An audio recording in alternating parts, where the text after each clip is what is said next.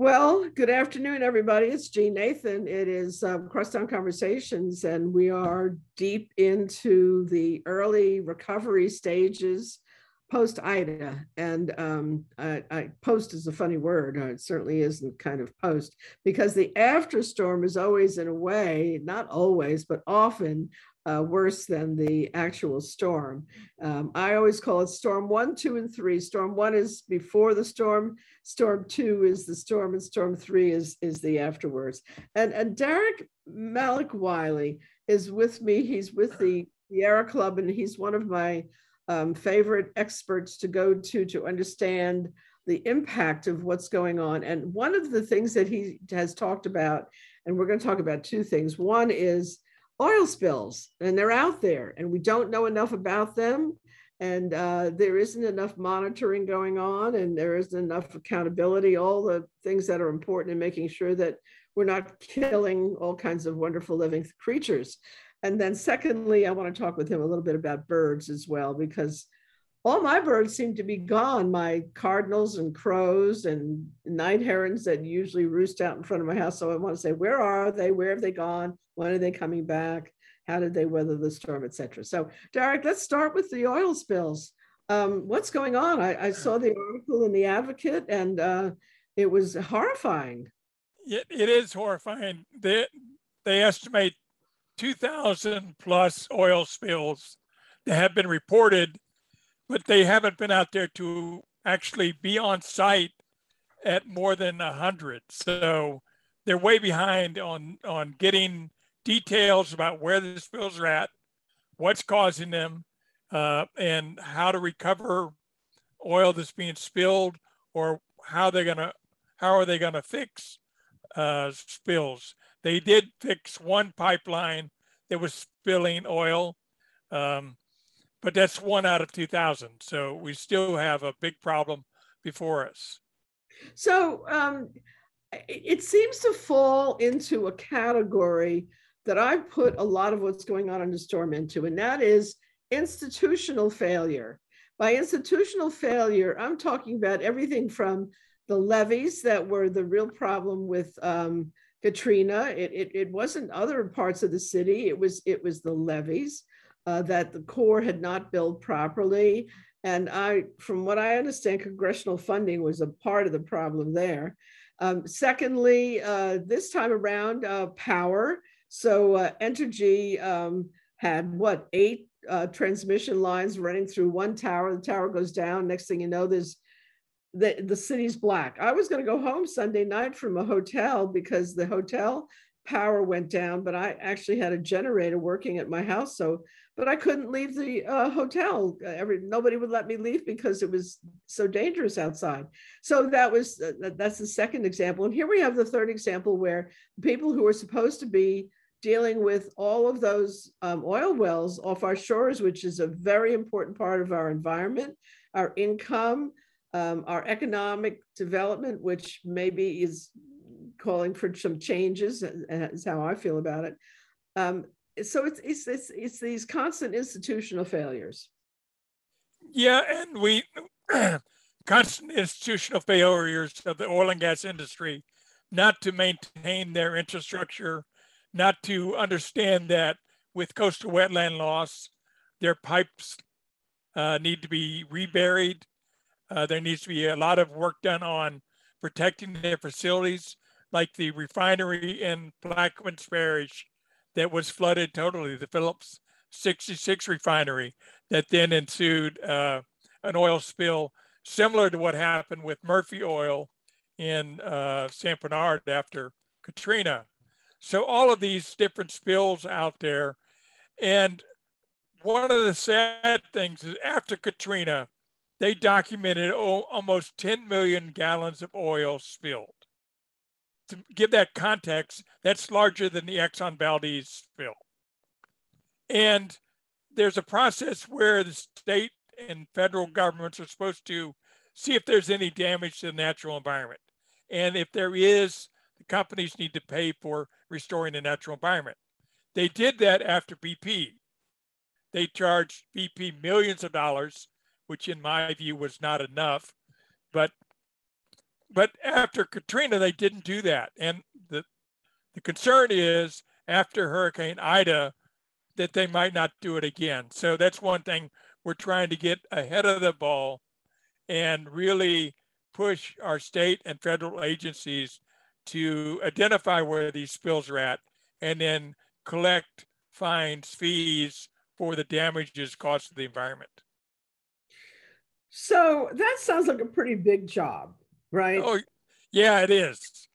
Is the state and the Fed, uh, is the state and are the feds up to that job? Do they have the capacity? Let's start there and then talk about the will. Right. I, I think it's going to overwhelm the state pretty easily because the state has not uh, kept up with the budget to the Office of uh, Oil Prevention and Spills. They do have staff, but for this kind of thing, they need more staff. And I don't know if there's going to be any kind of hiring or things like that. For the federal, it's the Coast Guard and then also uh, different parts of NOAA. So theoretically, they can bring in Coast Guard uh, um, personnel from other parts of the country. But you have to understand with Hurricane Ida, it was all over damage. It, it, was all over the country. It's all the way up into the Northeast and New York has spills that they're dealing with. So um, I had my sister calling me, Darryl, from City Island uh, when the, uh, she had tornado, not watch, but warnings with a blanket over her head in the closet. And, and it, was, it was like the reverse of what normally she's calling to see how we're doing in a hurricane. And, and here right. she was, you know, hey, we're in bad shape up here. yeah, it was, uh, I think, and that's part of that is with the warmer climate sure. that we're seeing that means that the atmosphere takes up more moisture and has these intense rainstorms.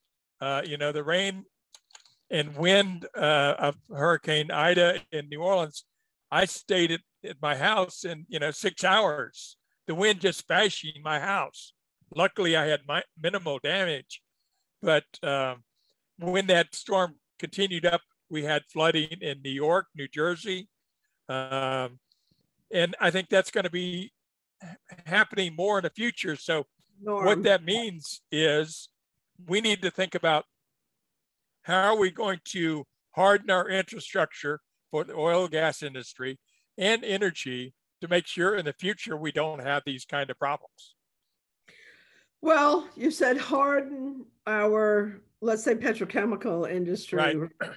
Um, but uh, at what point do we uh, see a diminution of dependence on it, um, and and ultimately an abandonment of it? And and uh, are, is the state is the state thinking to towards the future about this um, in terms of energy source, or are we still lingering in the past? Because it's one thing to support an industry while it's still viable and it, it, and it's responsible for jobs and economy and tax revenues, all of the above, it's another thing to cling to something that's over. So you, you watch how fast these tech industries, for example, move through one uh, app to another in order to keep up with change. Is our state keeping up with the needed change? Um, I don't believe we are. You know, the governor has formed his uh, climate change task force that's going to have a report come out sometime uh, next year, early next year. But from what we've seen in the environmental community of that process, there are too many um, members on the task force representing the petrochemical industry that are stuck in the 19th century, not the 21st century, that believe that we need to um, continue to work on this um, oil and gas economy. And it's got to be a transition away from oil and gas into uh, a cleaner economy, a cleaner infrastructure. Um, after Hurricane Katrina, with so much damage that that was caused. One thing that I worked for, as you know, for a number of years in the lower ninth ward. And we worked to try and figure out how to make the lower ninth ward more sustainable. So uh, we really pushed the idea of solar power. And at one point, we we 10% of the solar power uh, generated in New Orleans was from the lower ninth ward. And, you know, so that was a step then, and we just needed to continue that. Entergy has this idea. Well, most corporations have the idea that it's business as usual. We can t- continue the same old, same old, and as long as we're making profits, we we're fine. But I think it's the new climate report that's come out uh, shows that we're not in the same old, same old. We need to make some real changes as the way we deal with oil, gas, energy. Um, if we would have put, you know, Entergy built this um, gas plant, in New Orleans East, that was very controversial in 2018, where they hired all the actors to, you know, come and pack city council chambers. And what they've been doing with that, it, you know, in ensuing years before Hurricane Ida, was selling the energy on the open market and made about $7 million. That's all it goes to wait, there. whoa, whoa, whoa, whoa, whoa, whoa. Okay, so uh, Okay. I have not kept up with that story the way I should. Right. Are you telling me that after they built that facility, instead of helping to supply um, energy here in New Orleans, they were selling it and making money? They were, that's correct. Seven made plus million. about Seven plus million. So that's seven plus million that maybe some of that could have been used, let's say, to have another tower where instead of having all eight transmission lines going through one tower that collapsed in the river, they might have had a backup on another, or at least broken them up and, and so that they wouldn't have been flat on their backs with the rest of us. Yeah, or, you know, instead of giving the money to the shareholders, they could have reinvested that into energy efficiency in the city of New Orleans, in you know, giving credits to people to install solar panels and battery backup. And you know, we should have every school in the city of New Orleans should have solar panels on it with battery backup as sort of centers where people can go and stay cool. Not only schools, but rec centers, other city buildings, uh, to think about the future. And that's one thing that I think is going to be come up before the city council when they do a review of how Entergy has dealt with this uh, catastrophe known as Hurricane Ida, that they really fell on their face. They didn't invest that money in keeping the system up. And and I think that our city council needs to have some hard questions for Entergy and really think about the possibility of um, buying Entergy back instead of having an energy company that's goal in life is to make profits for its shareholder. If we had a public owned utility, its goal in life would be make the system better for the citizens of New Orleans. Can I ask And you that- a question? Where, Yeah. where in America do we have public owned utilities? Well, we used to have it right here in the city of New Orleans. NOPSI. New- yeah, New Orleans Public so Service. That was in my lifetime. Yep. So it was owned by the city of New Orleans. And there were a number of cities around the country that set up their own city utilities. That's why we have the city council regulating the energy in New Orleans. And, and so- I don't recall that there was anything so terrible about NOPSI's service. Maybe I was um, a little bit of a newbie at the time because I came here in 72. Um, but I, I, I just don't remember, I don't remember as much scuttlebutt, let's put it that way, about NOPSI. Yeah, um, it had its problems, but I think if we would have invested in NOPSI and had the money going, like I said, instead of going to shareholders, reinvesting into the city, rethinking about how we produce energy. Uh, like in the lower ninth ward, there's a number of houses that have solar panels and battery backup. Uh, I saw a story on WWL the other day where a gentleman has solar panels and battery backup, and he's able to run an extension cord to his neighbor to help him uh, his oxygen machine operate.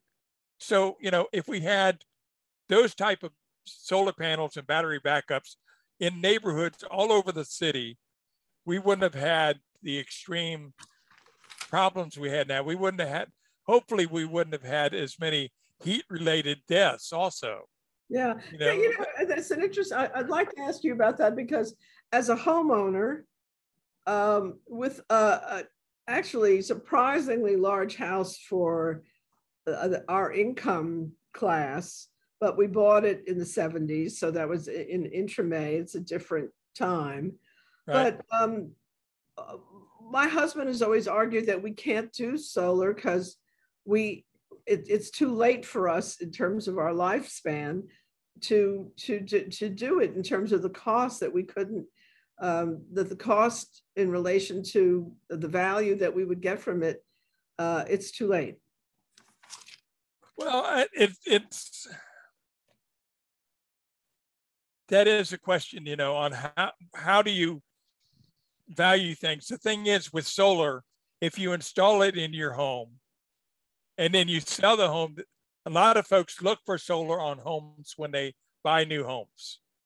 So that's an added value actually to your home's value, especially if it's got the battery backup system. So, and it's an individual action that can help with reducing our uh, dependency on large fossil fuel supplies. So that's like, you know, buying a, a battery powered car or a hybrid car. It's another individual choice that is moving us toward this transition to smarter energy production that's more localized. And that's something that we called for after Hurricane Katrina, that we would have more energy. You know, we looked at the idea of having a microgrid in the lower ninth ward uh, on, you know, and it was technologically feasible, but we could never find anybody that wanted to put money into that. So, and the the uh, housing project that uh, that has got the microgrid on it that survived Hurricane Ida and was able to keep power on for its residents. Those examples exist today, and the technology is improving every day. So, why aren't we if New Orleans wants to be at the cutting edge of resiliency and sustainability, we need to really be pushing on the idea of making our own power. You know, uh, after Hurricane Ida and after Hurricane Katrina, the sun was out. We all know it was hot, hot, hot. So when the sun's out, that means your solar panels are working. So, so actually, that's um, that answers a, a, another question that uh, has been on my mind. Um, and I think a lot of us are thinking about the fact that we're, we're, we're very concerned about trying to um, see New Orleans, which is definitely one of the most threatened environments in the world. Right. Um, but on the other hand, theoretically, we are um, unfortunately kind of storm by storm uh, learning the lessons that we need to learn to to become resilient uh, and then you know lessons learned in in in resiliency to climate change right now has a humongous economic value we should and could be um, um, making literally making money let's say in the world by sharing what we do and learn here but um, there, again, I go back to that question of capacity and will. Do we have the capacity in the state and do we have the will? And you know, you were kind of talking before about the oil companies wanting to live in the past, but frankly, Darryl, uh, it seems to me like they're almost more up on dealing with the future um, than um, our uh, uh, public officials and um, uh, uh, people uh, outside of the industry are. I mean, yeah. I, I, could be wrong, but I hear about things that Shell is doing. And, and quite frankly, I can't go beyond Shell, but I know some of those uh, petrochemical companies are thinking about the the next moves. I mean, if you're if you're in the energy business and you're not thinking about new renewable forms of energy, you're going to be out of business. Right. And I think you're right there. I think some of the larger energy companies are thinking about the future and how they're going to have to transition. The problem is, I think, in Louisiana, especially with our elected officials, is um, well, there was a bill introduced this last year to make uh, Louisiana a um, sanctuary state for oil and gas so that they would not have to, you know, any federal law wouldn't apply to oil and gas in Louisiana. That type of, you know. well, that that goes along with the same guys who think that yeah. somehow uh, not getting vaccinated is a um, right, right. Is, it's the same. Is, is wise in in and, some way that I have yet to figure out. Yep. Well, it also goes with the idea of you know with all these petrochemical industries we have, we should have fence line monitoring to look at air pollution at every plant. Uh, for the past five years, uh, the Louisiana Green Army, led by General Russell Honore and Sierra Club and others, have been trying to get a bill through the legislative session to install air monitors at every petrochemical plant. For the last five years, it's not got out of committee you know so that goes to you know because they keep saying it's too expensive it's too do this do that well what is the risk to people's health around the petrochemical plants yeah what is that expense it's, know? it's, not based on rational um, no. alternatives it's based on political dogma and um, uh, and and and um, really uh, uh, uh, uh, appealing to your base that is is is just their ability to evaluate and understand is destroyed by all the misinformation that's going out there. But let me come back to that for just one second. Where is the IWO, the um, women's organization? Where is Louisiana together? Um, aren't they possible partners that if, I mean, it sounds like you just need a slightly bigger partnership of people to right. press a little harder because these things can change. Right. Change I, th- I, th- yeah, I think yeah, I think they're moving in that way. We've been working a lot with uh, Together Louisiana, doing educational forums uh, and working with them on quick response.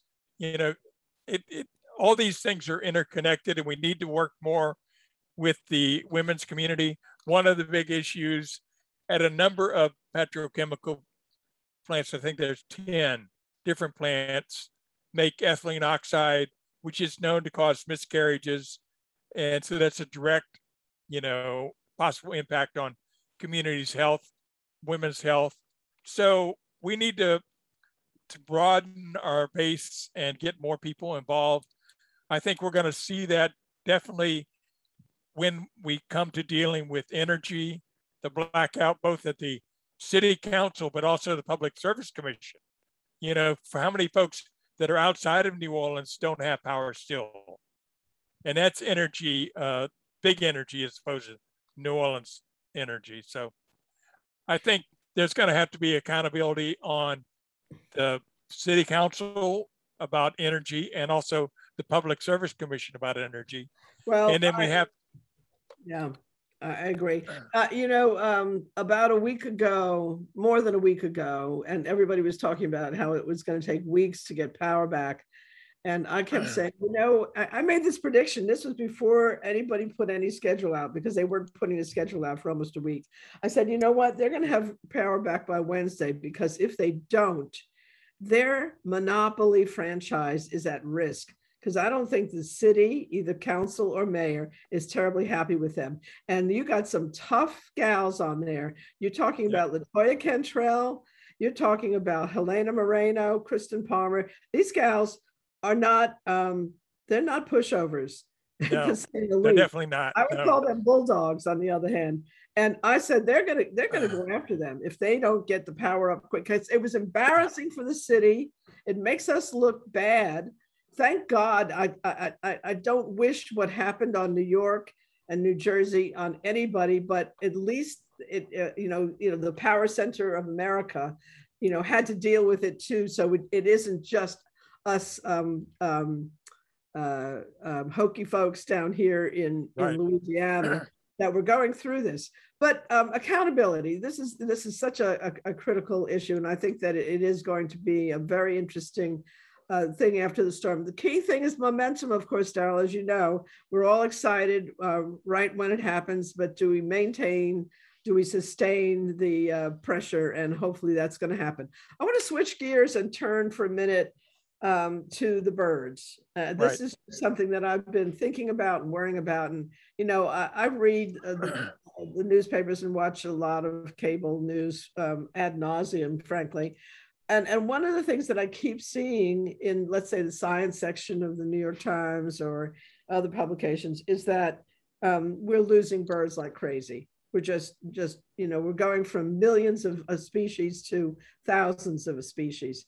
What is going on. I need to understand this. I don't know what the hell I can do about it, but I just want to at least understand it. Yeah, it's it's a number of factors are happening with the warmer climate. Different habitats are shifting where where plants used to grow, they're no longer growing. You know, they're moving, you know, so we have that. We have the deadly wildfires out in the west that are causing serious damage to both habitat um, and to the birds and the uh, animal population and human population out there. We had this storm that blew through. Uh, you know, it's 140 plus mile an hour wind. That's going to knock you or me over easily. But what about a smaller bird? You know, they have to go to ground. They have to try and protect themselves some ways. So those birds, some of them went with the storm. So they were actually blown in front of the storm. Or um, so it's going to take a while for them to get back. You know, after Hurricane Katrina, I drove back in. You, there were no bird sounds. I there were no birds. No, nothing. No, no it's just were, quiet. Wait, but wait, how did they? When did they go? Where did they go? How did they go? And how did they get back? And when did they come back? yeah, that's those are all good questions, and I don't have good answers because we don't know um, when they went. They probably went ahead of the storm because they were, you know, the, wind started blowing. I think that they wanted, but it takes them energy, so they they got blown someplace. Then they have to feed. They have to find food to build up uh, energy stocks to fly back. So. Yeah as I mentioned, you know, I've got uh, an outdoor cat I feed, and I've got a bunch of jays that are coming out and stealing his food because the cat's so fat and lazy. But uh, I, you know, I have seen a couple cardinals, but I haven't seen the crows I haven't around. Seen any cardinals or crows yet, and we had a whole um, hatchery of night herons out in front of our house. None of them are back. Yep. Yeah, so it's going to take a while for the birds to get back. Um, and then they're dealing with, uh, like I said, lack of food. You know, the hummingbirds. The hummingbirds eat off flowers. Well, so many of the flowers were blown off, so that you didn't have. They don't have a food. So uh, a number of uh, Sierra Club members in on the North Shore are getting uh, hummingbird feeders and putting them out and I'm thinking about getting one to put up my house because I, I was sitting out in the hot like everybody, trying to stay cool, uh, and I noticed that one uh, tree that I had that had flowers, there was a hummingbird there.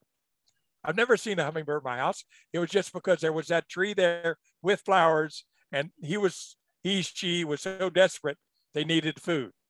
So, so, I'm running out of time, but that that actually brings me to my last question: is what can we do? Two things. What can we do to help the birds? Right. Um, what you're telling me is maybe I need to be. We have bird feeders on our property, and maybe I need to be getting food into them right now.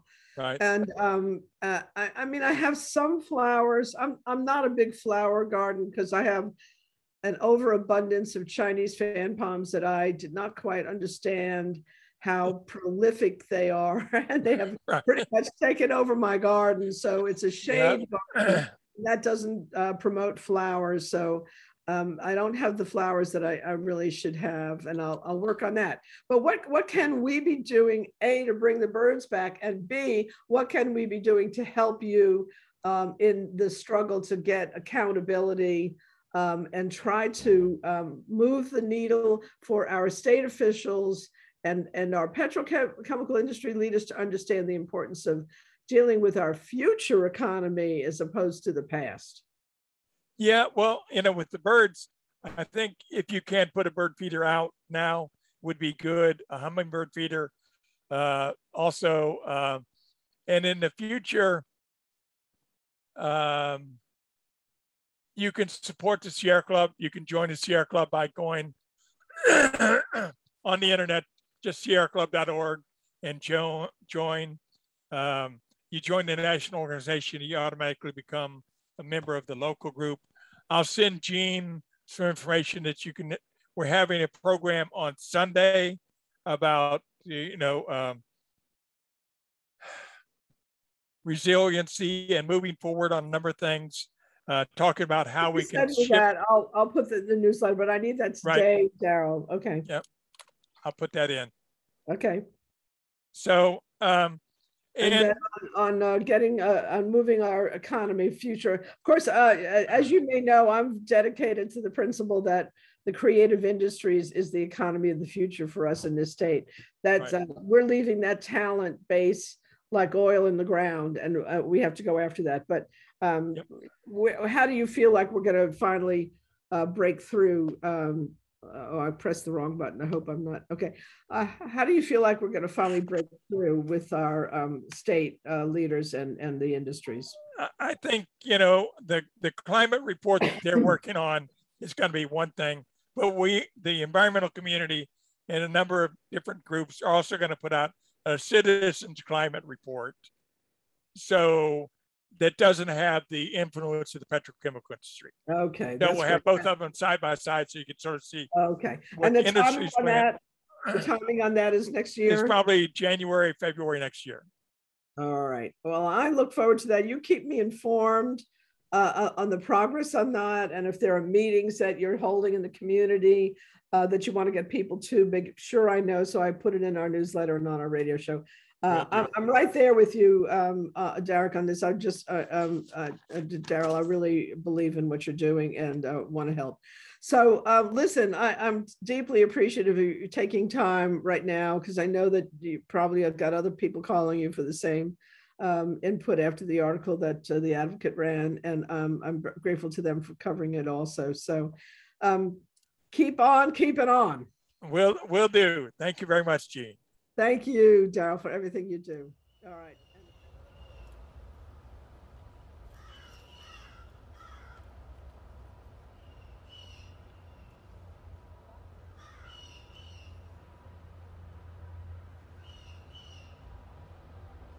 And I am here today with someone who's going to give us the dope on what's going on in our hospitality industry and how we're um, trying to come back. And I think that I know that New Orleans and Company that Mark Romig works for, he's vice, vice president, um, is going to um, get us back. So Mark, give me a little bit of a, you know, kind of a picture of um, where we are right now and, and what's going on. I mean, I know you all are working like crazy, I'm sure, to get us all back and running. Yeah. Hey, Jeanne, and thank you for having me uh, on with you. Uh, and first, you know, obviously our thoughts and prayers and much needed support has to go out to our neighbors who are suffering in so many different ways and harder than we are here in, in the city of New Orleans proper. We've all been through this together. Uh, there are a lot of people in New Orleans that um, have suffered as well, uh, but it's just the immensity of the hurricane and how much it has uh, devastated so many people. So, having said that, obviously we all have a job to do, and that is to help bring our communities back in line and get people back working and you know get their livelihoods back underway. So at some point in time, when it's appropriate, we'll be messaging that uh, to get some of those dollars spent here because uh, that's what we need for our economy to um, uh, to do what it's supposed to do for us as citizens, and that is to work and to get things done. So uh, it's a measured approach. Uh, we will be um, utilizing, I think, music as a opportunity for us to help support the venues and the clubs and get musicians back working, uh, along with uh, people coming in to uh, spend money in the restaurants and giving opportunities for people to get their jobs back there and also in the hotels and attractions. Um, so we're just about there. You know, we're, we every day it gets a little bit better. Today, um, you know, timestamp this. Uh, 98% of the city of New Orleans had its power restored. There's still couple of pockets that still Way need help. ahead of schedule. I, I want to. make Yes, ahead of sure to point schedule. out. And I got to give uh, the mayor, mayor, give the mayor Mayor the credit job, the council for, members. and the council um, for doing what they need to do to keep, um, keep the pressure there. Yeah, Uh, same thing, you know, I, we're very fortunate that the levee system that was built after Katrina did its job for us. Uh, we didn't get the type of destruction that we came, uh, that came here after Katrina. And I think a lot of that is due to the fact that the levees are armored and uh, the water doesn't flow back into those out, outlet canals. So, you know, that's a little bit of the, the, the good news, but the, the hard news is that there's so much more that has to happen. And, and we're committed to doing our job, and that is to um, compete with every other destination that's going through the same thing now with COVID. Uh, and that is to get get the business back in so that we can get back to work. that's what's really different about this storm in a way. And in past storms that we've had uh, in Louisiana, it was kind of Louisiana centric, you might say. But uh, in this case, it, it rolled right through the mid South and then uh, right up the East Coast. And as I joked, my mother, uh, my, my sister rather, was uh, sitting in a closet with a blanket over head when she heard for the first time ever in New York tornado warning, which is something we hear here on occasion, but she doesn't up there. So yeah, competing against other places going through the same thing, just the news coverage. I mean, right now the news coverage would be all about Louisiana, but it's it's really now spread out over the country, which is it has its pluses and its minuses. At least it's not uh, oh that terrible Louisiana having their problems again. It really, people are beginning to realize whether it's fires in the West or flooding from rivers um, or storms moving up the East Coast, it's not just about us. It really is. No, yeah, it's it's uh, it's our uh, mutual experience that we're all going through. Um, COVID, of course, nationally and, and internationally, uh, Hurricane Ida from our coast all the way up to the northeast coast. So, uh, but again, once you know we've been through these things before. Um, New Orleans has that creative DNA. Uh, we have had to um, look at how we do things. A lot of things have changed. We've we've done things differently to adapt, uh, pivot, whatever you might want to say, and uh, that's the special nature, I think, of our people. Well, I think it's interesting. Uh, you started off saying that um, you're highlighting our music as a way of welcoming people. Uh, and, and of course, we always do music and food and architecture and arts. That's, um, that's kind of our, uh, the skin in our game, so to speak. But really, um, the way you said we're really working with music as our as our kind of uh, welcome mat. Uh, explain that to me just a little bit more because I think that's Yeah. really interesting. So a, a coalition of clubs, venues, um, artists have come together uh, under the um, the brand NOLA by NOLA. Um, in fact, we announced it on the Friday before Hurricane Ida came through uh, the coast. So uh, we got some really great organic uh, coverage out of that. It was through earned media and social media, and then the storm hit. Uh, but we're going to use that as sort of an inspiring opportunity to bring uh, the musicians back together, get business into our venues and our neighborhoods, our clubs.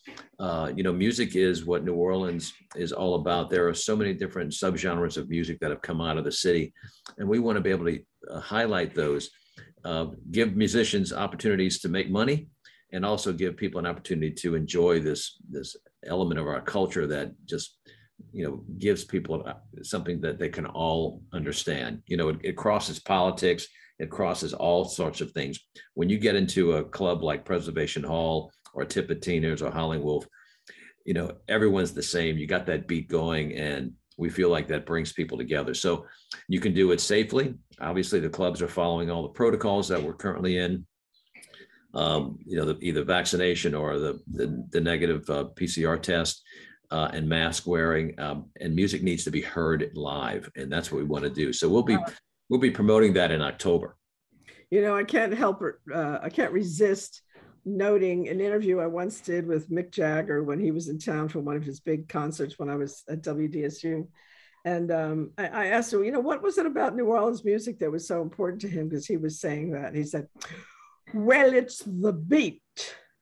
it's well, the we beat. agree. We um we shot a commercial back in 2019, Jeanne, at Preservation Hall that was going to be our marketing message for 2020 and 2021.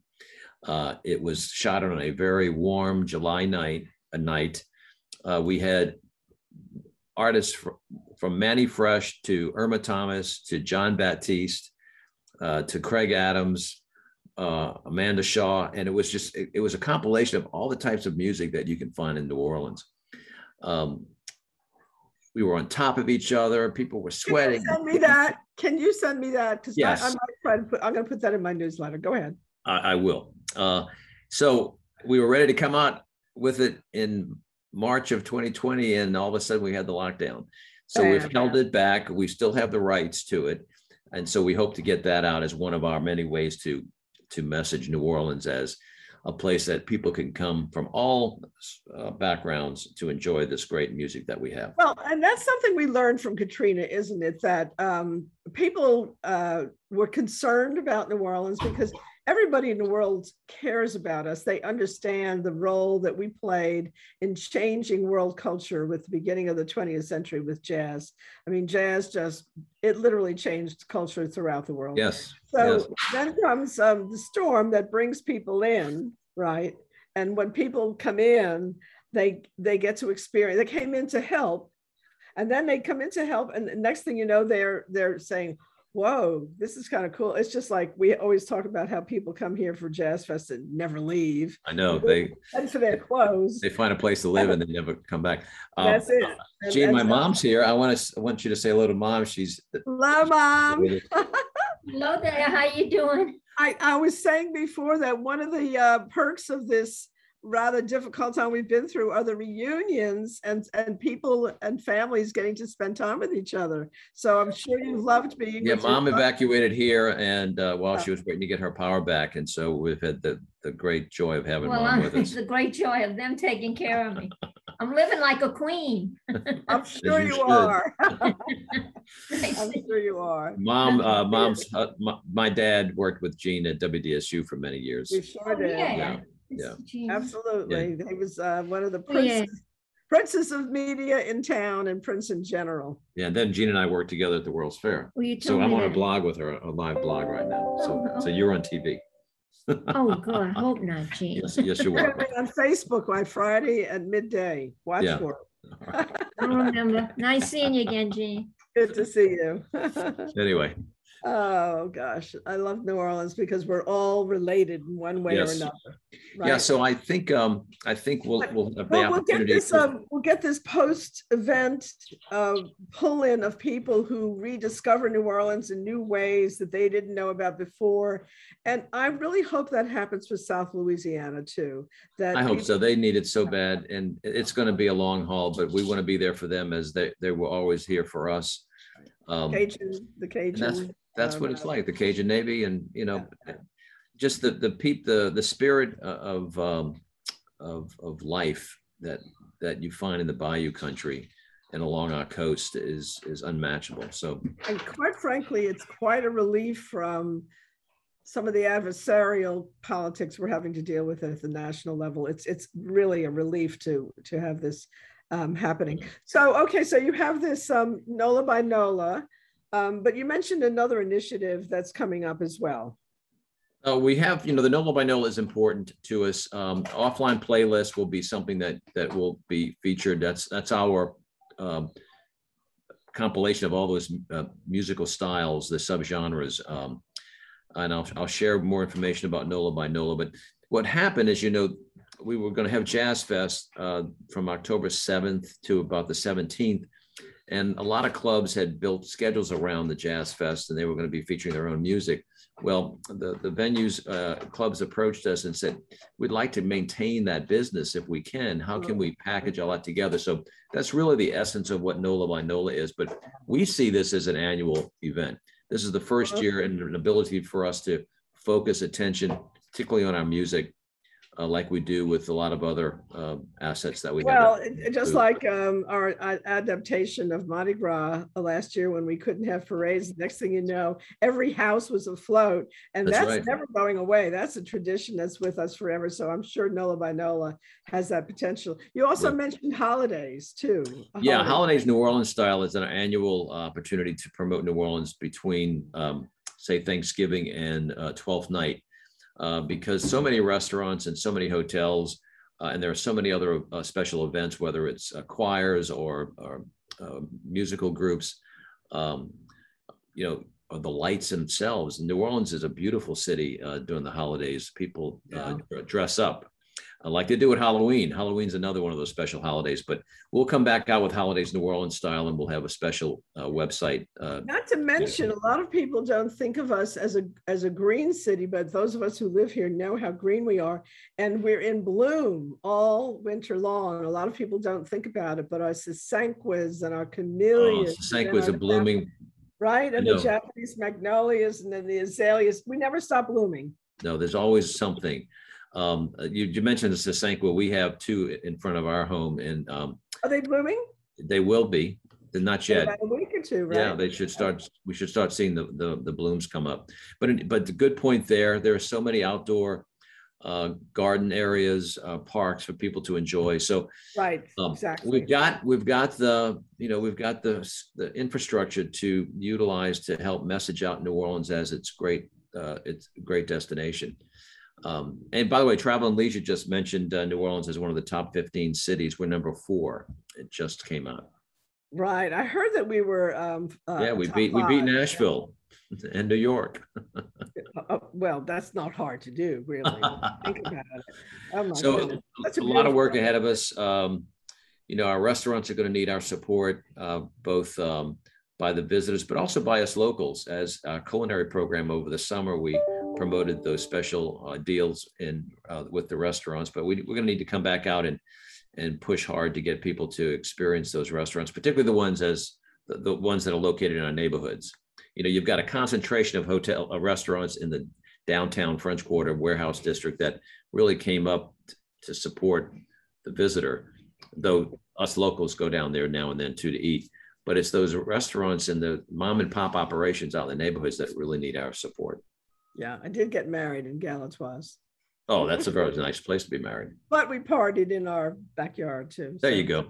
There yeah, you go. no, it, it, it really is about partying throughout the city. And, and um, you know, I, I do uh, see, again, amorphously, a lot of uh, bands did start playing in neighborhoods. And I think working especially with the neighborhood association so we can find those locations that don't impinge on residents' quality of life, which is doable. There's lots of spaces throughout the city. And if we can spread that music out and that dance, we're, um, my organization is working on a dance festival because even though we take dance for granted here and Jon Batiste's video, I'm sure you love that thing. I love it. I love it. Live, right? That He's been a good friend. He was, um, yeah, as I mentioned earlier, he was part of our, our shoot Yeah. at, for offline playlist at Preservation Hall. He, he's a good friend of the, of the city. He's a native of the Sure city is. and, uh, yeah, he's a good He's a man. good guy all around. He really is. And um, that, but that video I thought was better at, ex- at at really presenting the city as we experiencing it and what we're all about than almost any I've ever seen. So Uh, was- all I the color, yeah, the color, and, and that is like neighborhoods coming alive, people sitting on stoops and, and being part of the scene. the name of it, by the way, just for anybody who hasn't seen it, is Freedom. Freedom Jon Batiste. Just Google it, and Yeah. I yeah. play it in the morning, literally, to get myself in a good mood for the day. it's, it's, it's so uplifting. But That's great. I just don't have the moves that he has. I don't have the moves that he has. Oh, oh, uh, Mark, I think I think you do, you do fine. I've seen you on the dance floor. yeah, I think you do just fine. That's something about New Orleans again. We all dance and we take it for granted, but it is an important part of our art that a lot of people don't realize out of here is different from anywhere else. I always say this nobody, you can tell whether somebody's from New Orleans or not by watching them dance. And even if a band has all the right beats that a New Orleans band has, you can tell whether it's from New Orleans. Yeah, that's true. Nobody can do it quite the way it's done here. So yeah. I'm thrilled, um, really, with our future, as I hear you are saying it. And um, and I don't want to sound too sanguine at a time when too many people are still suffering. There are even people in the city of New Orleans who still don't have power. Yeah. But um, we've been here. I do hope also that we begin to take more advantage of being um, a kind of a, a, a, learning opportunity for other places because we really have learned how to do it. I know after Katrina, we were talking all over the world at forums explaining yeah. you know, what we went through and how we're going through it. And, and more and more now people are realizing with climate change that this is this is not unique to the Gulf Coast. This is on every coast, yeah. on every in every, every um, the uh, uh, floodplain, and of course in the in the woods on the west coast. Um, we we're going to have to really. Well, New Orleanians like to share. our state really does tackle it. Yeah, I've been very proud of our governor and how he's uh, managed this. Uh, the, the, many crises that we've had to go through. It's it's even approach, focus. I think um, I think we've been blessed to have him as well. So yeah. um, my sense is that uh, yeah, we're we're positive about the future. We're cautiously optimistic. We we know we've got a challenge ahead of us, but our job as an economic development group to help uh, bring bring activity into the community and have people, you know, leave their dollars here as opposed to go to another destination. That's what we do. We we build those messages and we, you know, we're selling all the time, and that's that's our job, and that's what we'll continue to do. As that guy in the commercial says, that's what we do. that's what we do. And we love it. We absolutely love it. Yeah. Well, with the sounds of cleanup in Treme uh, behind me, uh, this is Jeanne Nathan for Crosstown Conversations on WBOK, what people are talking about. If you would like to help um, people in Louisiana, I think you really just need to go on Google and pick an agency that you uh, trust and um, try to uh, donate and help. Um, I think it'll be appreciated by folks here that are still needing help, especially in South Louisiana. So thank you very much for listening and um, we'll talk next week.